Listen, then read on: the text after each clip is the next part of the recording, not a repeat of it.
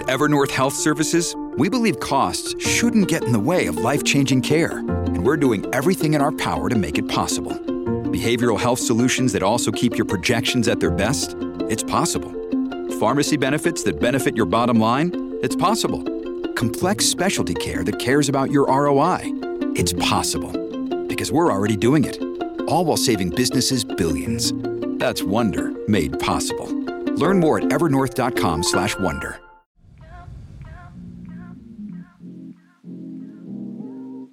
Hello, everyone. Welcome to Inclusive Collective, where we share stories and learnings of inclusive people, organizations, and innovation. I'm your co host, Rob Hadley, a people and culture strategist specializing in DEI and people analytics. And I'm known around here as the sidekick to one Nadia Butt, an organizational development and belonging strategist. Nadia, great to see you. Thanks for having me along. What's going on? Hi, Rob. Sidekick, huh? yeah, I'm the I'm the Ed McMahon to your Johnny Carson. Little dated, you know, little dated you reference. Know, every time somebody uses the word sidekick, do you know what immediately comes to my brain? The Suzuki sidekick, the car. No. Yes, the the car, the cart. That's like right. So like I'm driving either like what a motorcycle or a car, and then you're in the little side. Oh, you're like oh. a little side part next to it. Uh, Maybe somebody can draw that for us. That's the image you have. the next the logo. Well, that's exactly what it will be. Just mark that down. Nadia, I had a question for you. I was just wondering, like, you know, it's starting to get a little bit of a nip here, a little, little, little chilly. Mm-hmm. When does fall start for you? When is the how do how do you mark fall? Well, I think how I mark fall is different from how other people mark fall because in my hand, as we are speaking, is a Dunkin' Donuts pumpkin mm. spice latte. Yep. yep. Um, I think people mark fall by when pumpkin spice lattes are available in either Starbucks or Dunkin' Donuts. I mark it by so like early August. Early like August. Actually, some of these some of these places are like in Boston, year probably round early August. Yeah. yeah. Um, I mark it when the temperature starts to drop.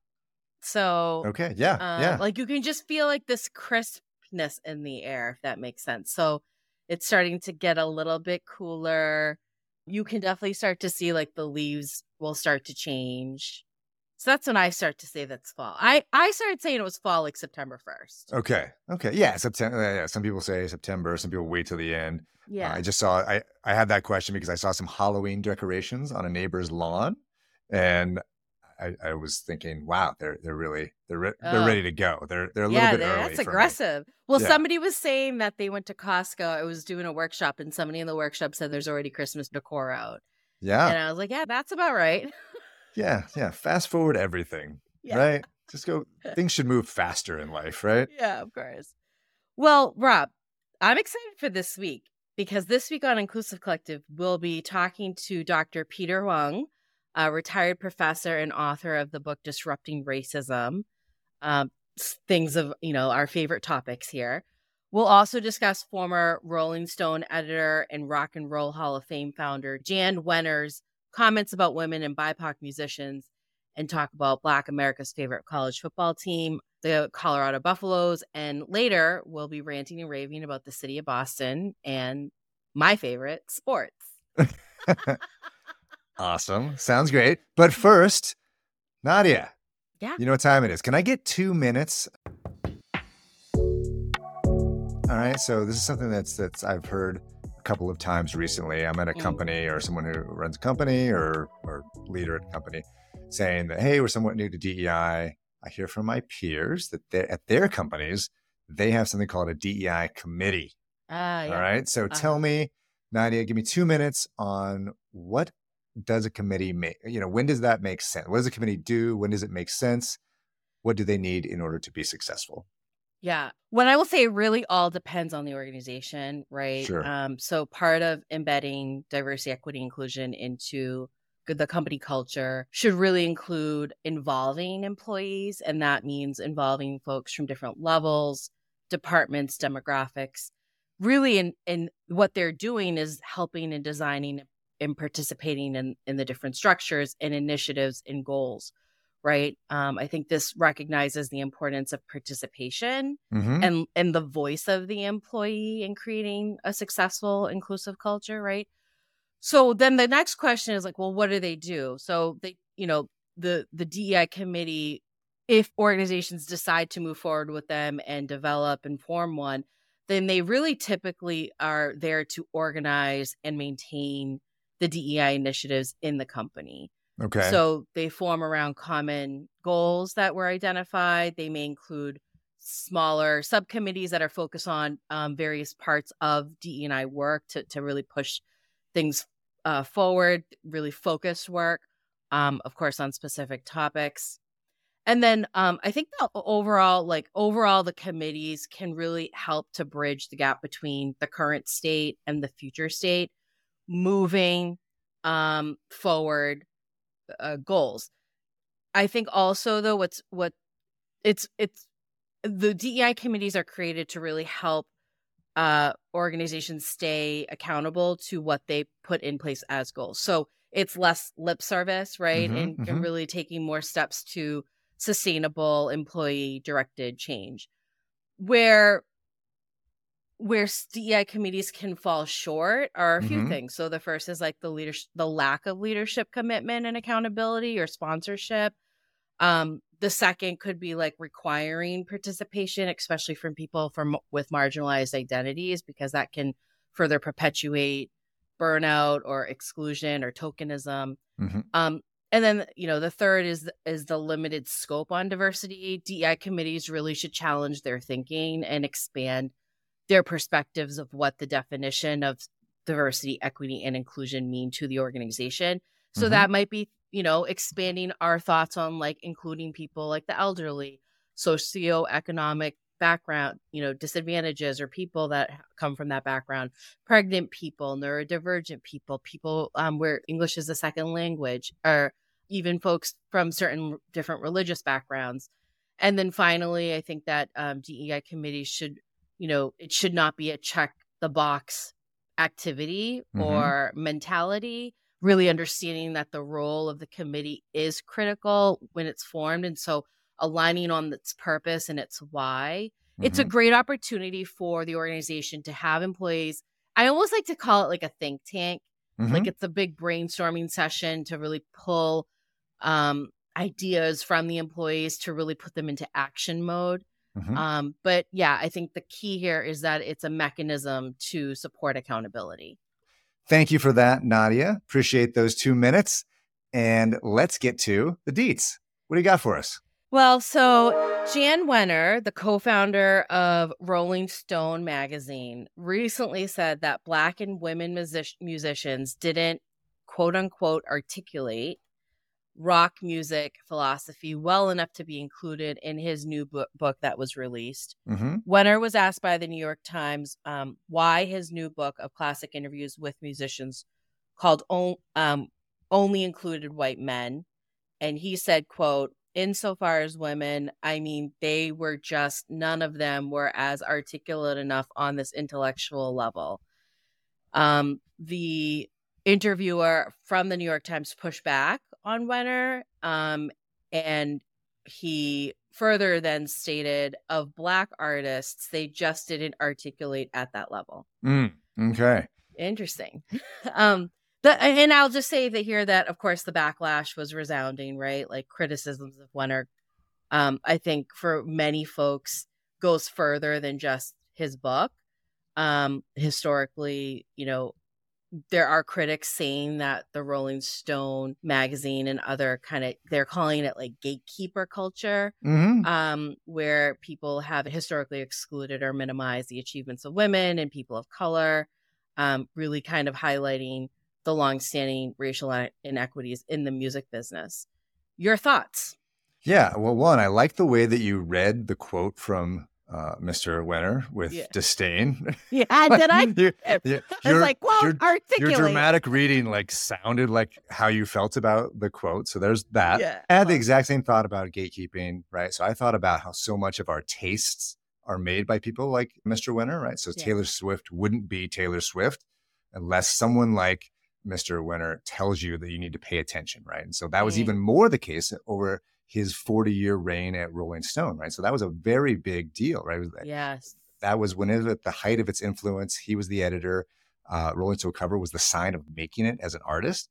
And so this was the person that was deciding in that position of power who deserved to be heard, who deserved right. that spotlight. And so we can see how one person is a great example. I can see it, one person in a position of power, and that person's identity can then influence what the rest of us are going to see in the world. And so it makes me think about how many artists, you know, didn't make it because this person had a white male influence and worldview and wielded that power, right? Mm-hmm. So I think mm-hmm.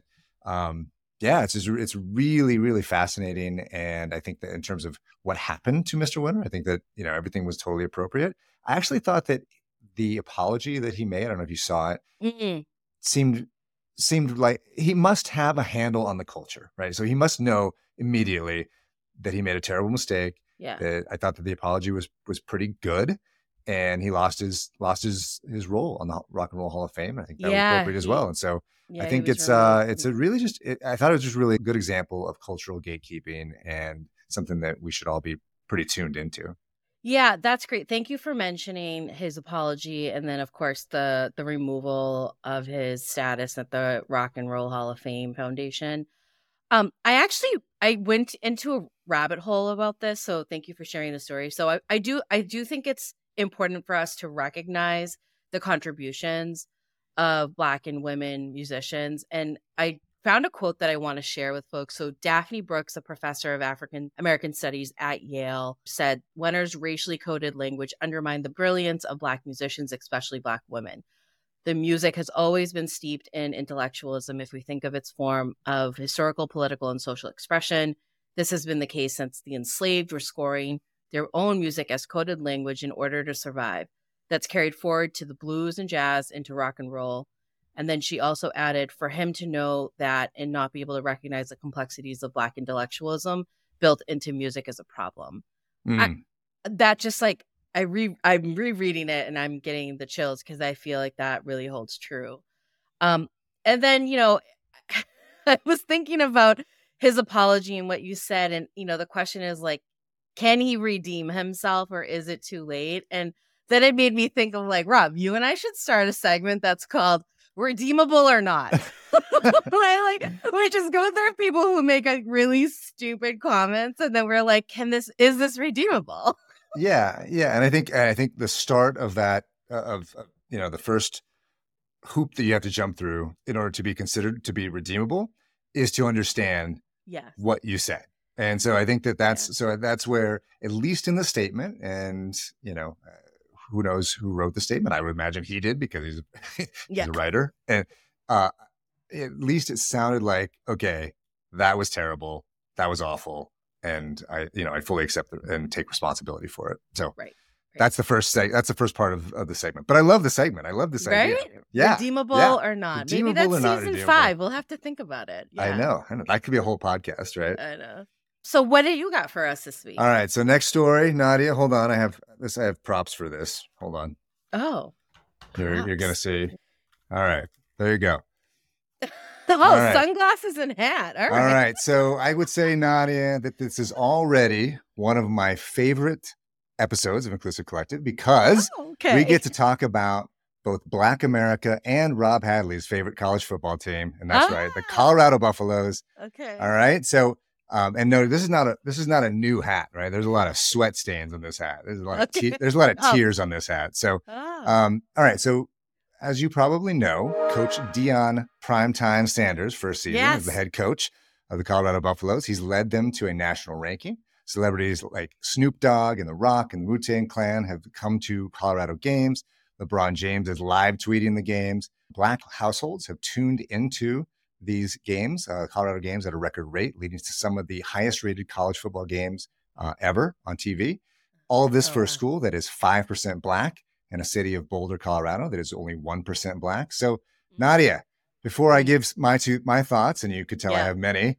Yeah. What are you on board? Are you on board with my Colorado Buffaloes? I, you know, I, you know me in sports, and so I have questions for you. So because we, not all our listeners are into sports. Like, really? Really? I don't okay. think so. So right. Colorado is it University of Colorado or is this like Colorado State? It's Colorado. You know, yes. I'm, University. I'm gonna, I'm gonna pretend. I'm gonna pretend you didn't ask that. But yes. Okay. okay. And then I think how wonderful to think of the lack of representation that's probably in those communities and then definitely at the school like you just said this is great like more opportunity i love the hype around it. I will also just add that like in addition to your hat and to your sunglasses that you're wearing i feel like i gotta get you the hoodie that apparently oh, in ah, the article yes. i read it's there's there's a hoodie that says we coming? I'm getting that for you. Christmas time baby. That is yes my both of my parents have uh, i believe t-shirts that they sent me a picture this week so maybe we'll maybe we'll put that in the uh, in the instagram feed sure. right so so yeah, I, I definitely am on the same page in terms of representation. So the the there's a very complicated history of the mm-hmm. relationship between Black African American athletes and the University of Colorado. So that's so that's my school. That's where I went to undergrad, okay. um, and in particular in the football team. So mm-hmm. I had lunch with someone earlier this year who does DEI at the University of Colorado, and I was talking about the fact that I was worried because of some of the history of that program. That said, mm-hmm. the there are no other big football programs like Colorado that's hired as many black head coaches, right? So four of the last five head coaches there uh, have been black, uh, including the last three. So no other school has done anything like that. Mm. And you can see the adoption, as you said, because this is a prominent black figure, a Hall of Fame player, broadcaster, and there is a severe lack of representation at that level, at that elite level in mm-hmm. college football. So um, he also doesn't run from who he is. He's very hip hop. He is mm-hmm. very religious, right? So in so in a very white town, in a very secular town, mm-hmm. there's this authentic piece of leadership here. And and I and and something to keep watch of is this is essentially a business story as well. So the football team was essentially broke and going out of it was essentially oh. a business that oh. was going out of business, right? Yeah. They had, right. had no success. They did something dramatic in terms of a turnaround and he turned over the roster. He was at an HBCU uh, okay. previously. And so he came in, he told the kids there that were previously there that they didn't appreciate all that they had and they, they didn't appreciate the privilege that they had and that he was going to bring kids in that appreciated what what you know the opportunity uh-huh. uh, he also said he didn't believe in culture uh, that he just wanted good players but everything he has done since has been about culture about accountability he wants his kids to be good citizens in, the community so um, you're starting to also see like an, a grumbling from the old guard of college football where people are saying, well, he's doing of things course. too fast. There's change. He's, he's yeah. taking shortcuts. Um, and every one of them, if they had the ability to do what he was doing, they would absolutely do it. So mm. this is not just a sports story. This is a cultural story. This is a business story. And it's fascinating. And I'm just so are folks watching so this story in the college football world? Like this is something that this is probably the watching. biggest story in all of sports, not just wow. college. Wow. Yeah. You heard it here first, and I and I'm sure you knew that, right? So yeah. Yeah. Oh yeah. yeah. Well, thanks for sharing, Rob. That's great. Thank you for the the um, excitement around it too. All right, folks. Well, that's it for the deets. We'll be right back with professor and author Dr. Peter Huang. This podcast is sponsored by Cloud Optimizer. As a business owner or IT manager, are your cloud investment costs going up and you don't know why? It's time for Cloud Optimizer. As you migrate your business to the cloud, what you're spending and why you're spending it can get a little hazy. But Cloud Optimizer clears up the mystery and puts the cloud to work for you. Cloud Optimizer starts by analyzing usage patterns, right sizing resources, leveraging discounts you may not be aware of, implementing automation, and much more. And by reducing unnecessary expenses and maximizing performance, Cloud Optimizer guarantees you a savings of five times what you spend for their service. As you utilize cloud based services more and more, you don't have to lose sight or control of your spend. You can stay agile, streamline your costs, and optimize your performance, plus save significant money with Cloud Optimizer. Make the cloud work for you with Cloud Optimizer. Get a free assessment and find out how much you can save by going to cloudoptimizer.com. Go to cloudoptimizer.com for your free assessment. That's cloudoptimizer.com. Welcome back to Inclusive Collective. Our guest today is Dr. Peter Huang. Dr. Peter Henry Huang is an author utilizing his experiences as a mathematical economist economics professor, and law professor to help address problems our society currently faces.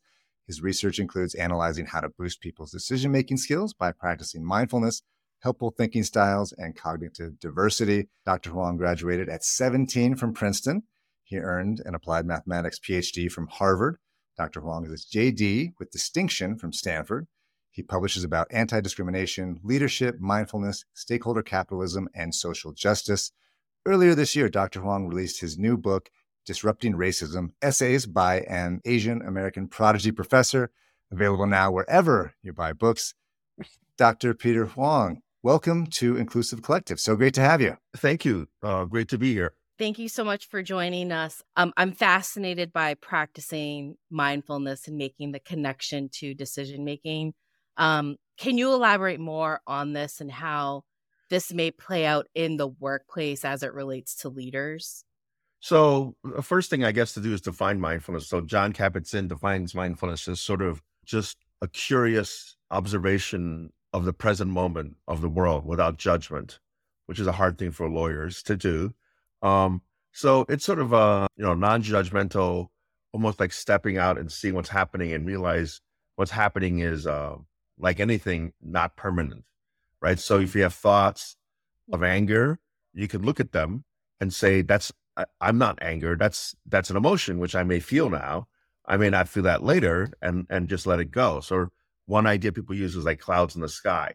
So the idea is that mindfulness is something that helps people make decisions because a lot of decisions we make are sort of on autopilot. Um, and that's not mm. necessarily bad. It's just that you know we, we have limited cognitive resources. So for certain things that aren't important, it's okay to not necessarily pay attention. But part of mindfulness is know which decisions are important. And uh, I've written in particular about ethics. So you may not even know there's an ethical issue because it doesn't come flashing to you saying this is legal ethics or this is an ethical, uh, moral uh, problem. For example, if you say securities fraud, you realize that's that's bad. But if you say cosmetic accounting, that doesn't sound as bad, right? So part mm. of it hmm. to realize there's an ethical problem. And then the idea of mindfulness is to think about looking at it from different perspectives and saying, you know, what are um, other people going to feel um, in the moment and later on? And can I think of doing something that's sustainable, that's ethical? Because presumably, if you do something unethical, you may get caught. I mean, prison is full of people who thought they would not get caught, right? So you have to think about how any action you take, any decision you make will make you feel, say, in 10 minutes, 10 months, and 10 years. Suppose mm-hmm. someone cuts me off mm. uh, on the freeway, I might want to speed up and cut them off. So I'll feel good in 10 minutes. But suppose I cause an accident, right. then I'll be very sad, especially if the accident kills someone, right? Then it's going to be lasting, I mean, for 10 years. So that's sort of one of the ideas of mindfulness is to sort of think about more alternatives, think about options, think about how what you do affects you, affects other people. And there's evidence that people who make mindful decisions tend to make more ethical ones. There's also evidence that people mm. who practice mindfulness tend to have less implicit bias. Mm. Oh, I was just going to ask that. Yeah. I was just thinking that in terms of mitigating bias, is mindfulness practice um, something that folks would recommend to help think through those implicit or unconscious biases? Yeah. There's research showing that practicing mindfulness not only reduces implicit bias, but actually uh, reduces racist actions, which is what uh, the mm-hmm. law and society cares about more. You can think whatever you want in your brain as long as you don't do something about it. But to actually commit a racist act, mindfulness helps you do that less. Um, mindfulness helps you, I think, to be more empathetic. They did an experiment where people that practiced mindfulness were sitting in a room waiting for something, like say a doctor, and someone came in on crutches, and no one else got out of their seats because they were Confederates of the experimenter the people who practice mm-hmm. mindfulness were more likely to get up and say, "Why don't you take my seat?" Not all of them, uh-huh. but there was a higher number than people who majority. Um, yeah, and so I think that's one idea is to think about how other people feel, and then you might do things that are different than if you sort of have a knee jerk reaction that's on autopilot that's not um, having thought before. So I'll give you another way to remember this. One of my nephews, when he was I think six or seven, he was acting up, and my partner said, "You know what? You need you need a timeout." He goes, no, no, no. I learned about this in school. I need to go hesitate. And what he had learned in school was he needs to go meditate. But he confused oh, that with meditate. hesitate. the idea of meditation is no stop, yeah. hesitate. So, oh, that's so wonderful. Thank you for sharing that. I want to talk about the book a little bit. It's a great read, um, and so it's you know it's 2023. Yeah, I think you've retired from academic life, and your way to unwind was to release this book that's part personal story uh, part deep dive into the problems of racism, applying economic, legal, mathematical concepts, and you do it all with a lot of humor. So, where does this ambitious project come from? I, I guess the thing I was thinking is you could have picked an easier book to write. You tackle a lot in this book. And so where does this come from and why did you want to pursue it? So yeah, that's a great question. It it actually happened when um my partner said to me after George Floyd was murdered and there were a lot of protests across the country. She goes, Why don't you write something about that, about racism? I said, Oh, people have studied racism already in law with hate crimes. People have studied racism already in economics when they talk about um well, there's different models of racism. One is people have just preferences. They don't like to be with certain types of people, like orange people don't like purple people or something. And firms are not racist, but they might cater to their customers' racist preferences, mm-hmm. right? So uh, another view is that racism is really due to lack of information or asymmetric information or private information. So employers can't tell how productive you are, but they can tell from a sample of people how productive people are on average. So if they hire a lot of white people, they might say, "Oh, these people are productive." If they never hire uh, a green person, then they can have think of they can have any kinds of beliefs about green people because they have no discovering evidence. Mm-hmm. Um, so, for example, when certain black athletes broke into, I think, football or baseball, that was like a big deal, right? Because they were the first one. And if you have beliefs that are racist or sexist, you might behave in such a way as a firm or an employer to cause occupational segregation so that some people, women and minorities, never get to do certain things like be on corporate boards or you know or if, they're there they're the token one they're, there's only one of them so um i thought okay let me explore this more and i wrote several articles because it was actually much more complicated than i thought but i was trying to think of racism as like a problem like a math problem how mm-hmm. would you solve it so what i really came to the conclusion that racism is basically mistaken beliefs you form beliefs that are conditional on a person's race, the amount of melatonin in their skin, and you say, "Oh, I think Chinese people don't make great leaders. I think they're great followers." That's a belief, but it's mistaken. And the mm-hmm. question is, why don't you change your beliefs? Right? One is you don't get any evidence. You don't hire any Chinese people, so you don't know. Another is some Chinese people are productive and, and good leaders, but you say, oh, that's atypical. Um, so you're stubborn. You want to hold on to your beliefs, um, I forget who said this, but a political scientist said people's beliefs are like their possessions. They don't want to give them up. And mm-hmm. another person said beliefs are like babies. If you attack my beliefs, you're attacking my child, right? So, so people might hold their beliefs because their identity is associated with their beliefs. If everyone in their family, all their friends have this belief, they may you know, find it hard to give it up. So one of the questions is why don't people want information? And there's been some recent work about this, which is in decision theory or in economics and law, um, the idea is that more information helps you make a better decision. The problem with that is people often don't want to make a better decision if the information is emotionally upsetting. So, for example, there are people who will take a test for the uh, BRCA1 gene for breast cancer or take a test for AIDS. They might even pay a copay, but they won't come back and find out the result because as long as they don't know, they can there's hope they can believe that they don't have the ah. disease mm-hmm. so it's interesting how people don't always want information um, because it's the, there's an emotional valence information there's also an identity aspect to information and the third um, aspect or um, dimension of information is how it helps you make better decisions so of these three people put different weights on them and at different times mm-hmm. right for different kinds of information and that explains why certain information is hard for people to um, adopt, right? If everyone in your sort of circle believes in certain things, then you might have to believe in them. Otherwise, people will ostracize you. Mm. So, um, yeah, I mean, so it's an interesting way to think about racism as people are making a mistake in their beliefs and they may not want to change it. So the, to the challenge is in how can we help them see um, the correct beliefs, right? right? And some of the answers are already ones that people have tried, which is um, you want people to work together. You want people to be on a team. You want people to see that. You want the orange people to see that the purple people can help me win a game or build something, right?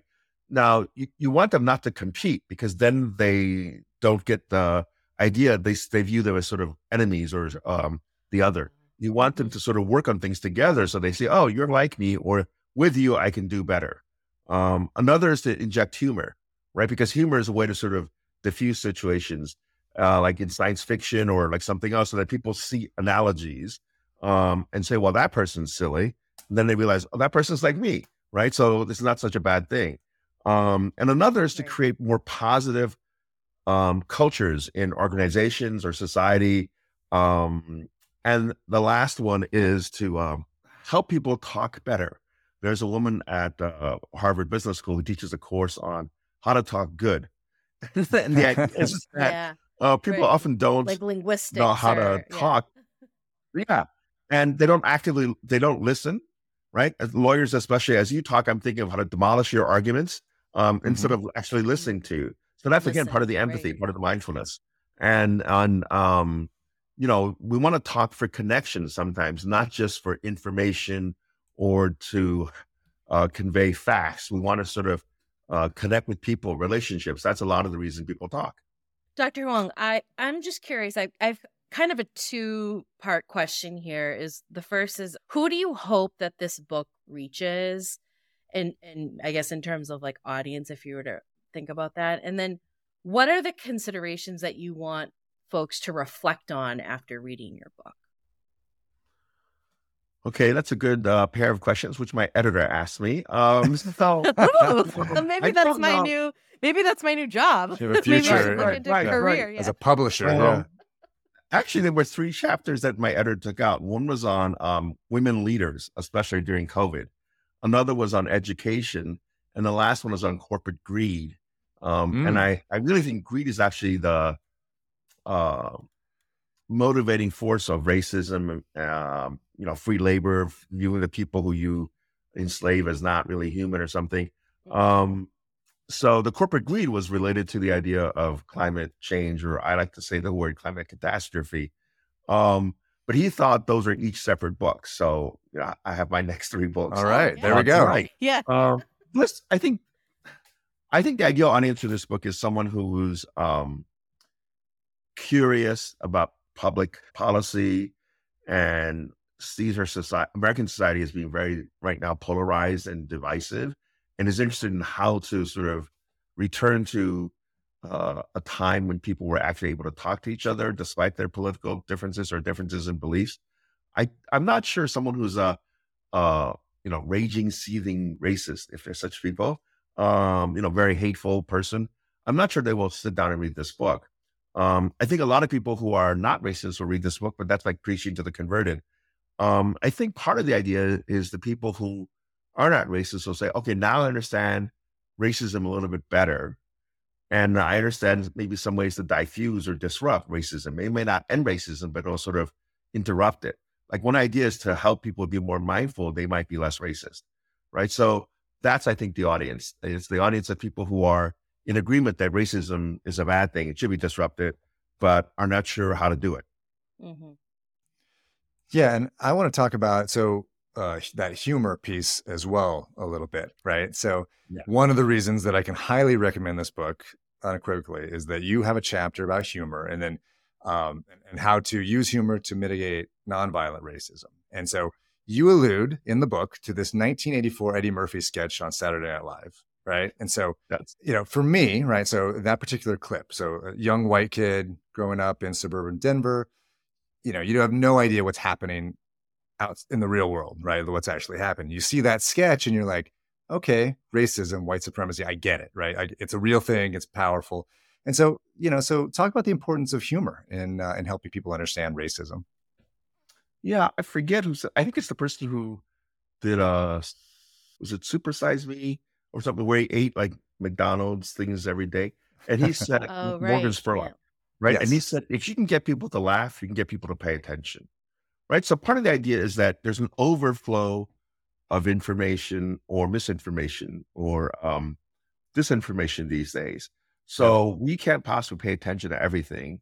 So the things we pay attention to have to somehow be salient. And one way to be salient is to be funny, right? Whenever someone's funny, that you know, you sort of put your guard down and you go, "Oh yeah, that is hilarious. This person's funny. Let me listen more to that." And you may learn something without really um, intending to, right? The other things that everyone, I think, understands what humor is, although there are differences, right? Um, across cultures and you know exactly what is funny. Um, but I think it may, perhaps bonds people, right? It makes people uh, see that the other person um, has a sense of humor, isn't too serious about themselves, and they changed it. But it used to be if you ask um, S I R I, um, what is zero divided by zero? The answer would give you is, let's see, zero divided by zero. Suppose you have zero friends and you want to divide zero cookies. That doesn't make sense. And by the way, how sad it is that you have zero friends. How did this happen? It gets very serious, like a therapy session. I um, love they that. changed it. Um, Yeah. Right. Um, I think I think humor lets uh, people let their guard down. People may be more receptive to information or to changing their beliefs. Um, but it doesn't work if someone's gonna, you know, hit you on the head with a bat.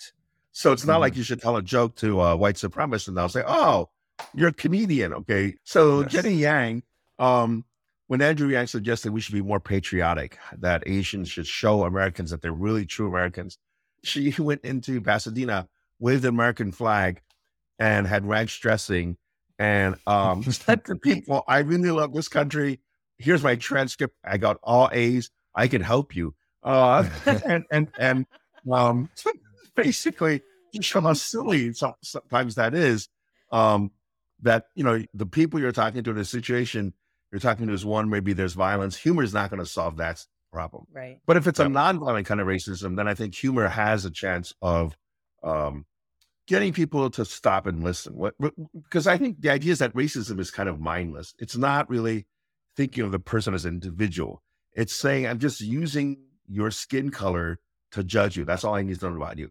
That's clearly false, and that's clearly not um, a good way to judge people. I forget who said this. Um, another comedian. He goes, you know, there are good people of any race or ethnicity. There are also bad people, right?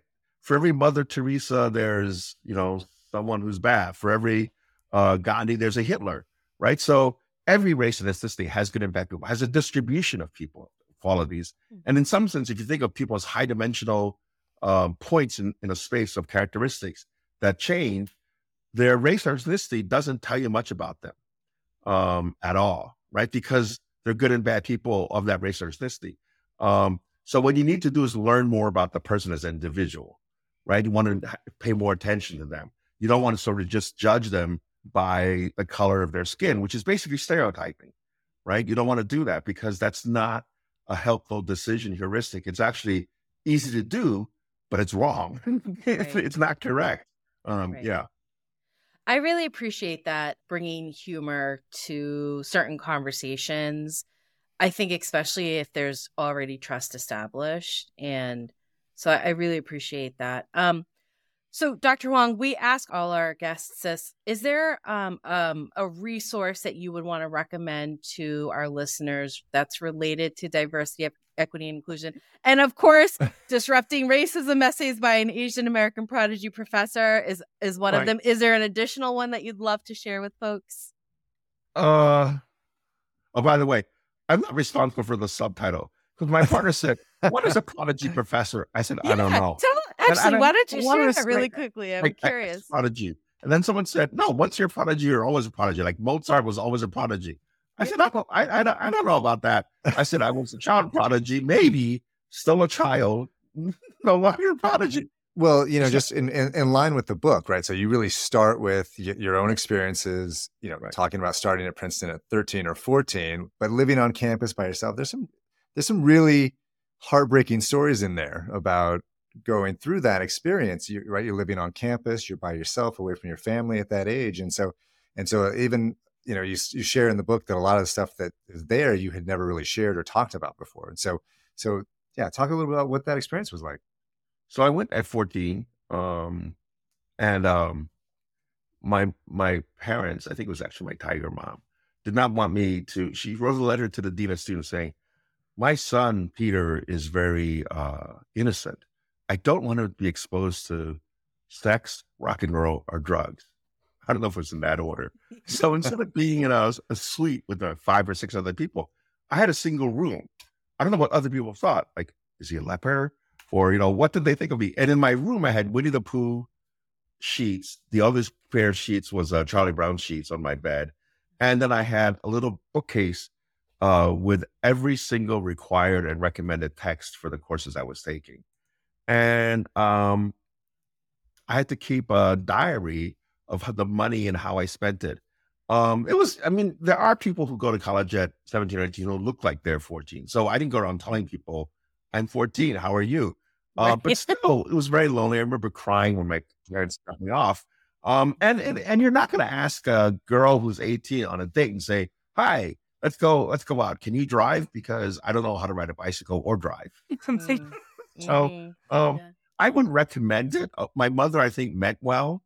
Um, there's a story. Um, she, I was at Horace Mann, which is a prep school in Riverdale, and uh, at that time it was not co-ed, but I had a crush on my eighth grade math teacher, and I was writing her poems uh, in German for Valentine's. They gave her the equation and polar coordinates for her heart.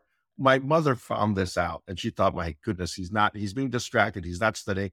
Between eighth and ninth grade, she took me to NYU, and I audited Calc One and um, Pre-Calc at the same time and the professor said, wrote, wrote to him a concern letter saying he would have gotten an A. Then I was allowed to take Calc 2 for credit. So when I went back to ninth grade, there's no math I can take. So she succeeded in her goal of uh, getting me to uh, not be able to be with the person I had a crush on. But, but um, wow. You know, my my two brothers have daughters, and they're at the age where um, they might go to college, mm-hmm. 14. And and my mother is is I think a tiger grandma. She's now sort of suggesting that.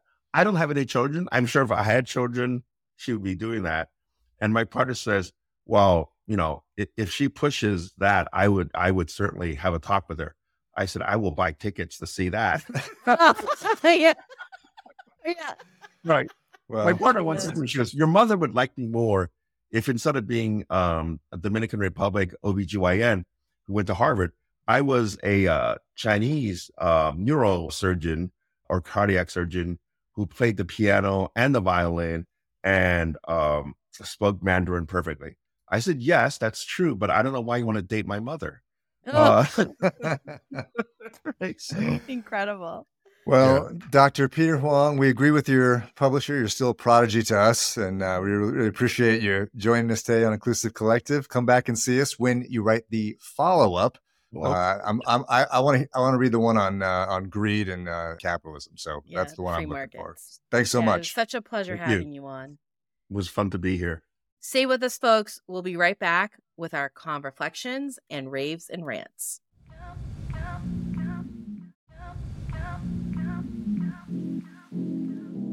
Welcome back, folks. So, we just finished chatting with Dr. Peter Huang, author of Disrupt- Disrupting Racism Essays by an Asian American prodigy professor, Rob. He was so funny. he's a really he's a delight, huh? He's even more um, funny, yeah, off ca- off camera, yeah. right? Yeah. Off off podcast, yeah, off recording. Um, do you have any reflections on the conversation that we had? My first one Nadia was I'm looking at, at, myself and I have like what like eight books in the background here, and so yeah. I need a lot more books because Dr. Huang has about four thousand behind him. So I don't know right. if that's a result of being a prodigy or if that's how you get to become a prodigy. But either way, I'm way behind Dr. Huang. So um, yeah, I think that. Sure. I was really glad you jumped in and did mindfulness right away because I think mm. when, when I'm working with clients and we're talking about implicit bias, and we talk about interrupting bias in processes. What we always say, you know, in, in pretty much every application, the way that you uh, that you disrupt bias is by taking a step back and slowing things down and starting to think about it. And so I thought that was a really nice uh, way to start the conversation and, and, a good reminder for me that some of the things that we're doing are actually rooted in in uh, in mindfulness. Agree. I mean, that's my takeaway is like I really appreciated that um connection. Um so I, as you know, I'm certified in MBSR, um mm. mindful mindfulness based stress reduction and really just con- my whole goal when take getting certified and that was really to connect how to slow down your mind, body and soul so that you can mitigate bias because bias comes up um you know, really high stress times, most times. and in your decision making and interactions. Um, so yeah, love that. Also, really appreciate his story. Um, just from being a prodigy. So, um, folks, definitely go get the book, um, read it, and um, we thank Dr. Huang in joining us. Yeah, there's so many great pop culture, movie, book, song references in Uh-huh. that book. Yeah. So yeah, it's really it's really fun, quick read. So definitely recommend it. So Nadia, it is time to rant and rave. Are you ready? Are I you, are gonna go. am. You're gonna go ahead and rant for us. I'm ranting this week. Um, Rob, we're back to the your favorite topic, sports. Yes, yes. Um, so it's fall. We mentioned earlier. That means it's pumpkin spice latte. Bringing it back full circle here. Um, and football time. So, what did the NFL do this time? So I don't know all of these like people, these players, football fans. Um, likely, you know, just I, I'm gonna go slow because I think this particular instance is better than daytime drama. I think. Jim Trotter, who previously worked for NFL Media, filed a discrimination and retaliation lawsuit against the NFL and in his former company. He claims that he repeatedly called out the league for not addressing longstanding institutional discrimination within the coaching ranks, um, the NFL league office, and the NFL media newsroom. And then later, it affect he claims that it affected his own employment. So there's a whole story there. I'm not going to go down it like a deets here, but um, the name like Roger Goodell came up, and I know I'm in New England, so a lot of people don't like him. um, where I'm seated, and then Jerry Jones's name came up, and Terry Pegula, and just all of these different types of conversations of people making comments around discrimination. Um, and so, you know, it's just these allegations are really just another reason why I dislike uh, the NFL. okay. Yeah. No. Moving There's a, there's a there's a lot. Your rant is the NFL is bad. Yeah. yeah. Tough to Yeah, tough to I argue against wa- it. I listen. I stopped watching it after how they treated Colin Cape Kaepernick, and even prior to that, with all some of the um abuse that was happening. I just I think that there's could be a lot better leadership. But that's being said, that's a whole that is other. a f- very fair point. There could be better leadership there. So let's talk about good leadership, right? So let's rave about our friends in Boston down at City Hall. And uh, so Bostonians will no longer have to identify their gender when applying for a marriage license. That's the headline. But I think the cool thing here is that the city launched a gender aware guidelines and standards uh, campaign or uh, uh, some, you know, I guess, I guess they're guidelines and standards, right? To improve inclusion in communication with residents. So Michelle, uh, Mayor Michelle Wu, whose sister used to babysit my son, actually, Nadia, right? So talk about that Did degree of not separation. That. Yeah, Wow. she uh, said that this is a big step in building a more inclusive city. So well done, Mayor Wu. She's such a star, isn't she? Nadia? She you like is. you like Mayor Love Wu? her. Star. Love Absolute Mayor star. Wu. So, let's try to yeah. get her on the pod. Yeah, yeah. I think I think going through uh, the old babysitter. That's that's one way to get it done, right? That is. Yep. All right, Nadia, thanks so much. That's it for Inclusive Collective. Just a reminder that if you're looking for DEI and workplace culture strategy consulting, problem solving, or training, you can reach out to Nadia at Nadia at NazConsultants.com and Rob at Rob at TecanoConsulting.com. Inclusive Collective is a production of Rifelion Media and edited by Ari Mathey. We would love to hear from you. Send us your feedback at inclusivecollective at rifelion.com. Please check us out on LinkedIn, YouTube, Instagram, Facebook, and TikTok. And be sure to make sure that you're following up on uh, LinkedIn because you can also subscribe to our IC monthly newsletter. If you like what you heard, be sure to subscribe and rate. And uh, you can check us out wherever you get your podcast. Thanks again to our guest, Dr. Peter Huang. We'll be back next week. Bye, Nadia. You well. Wanna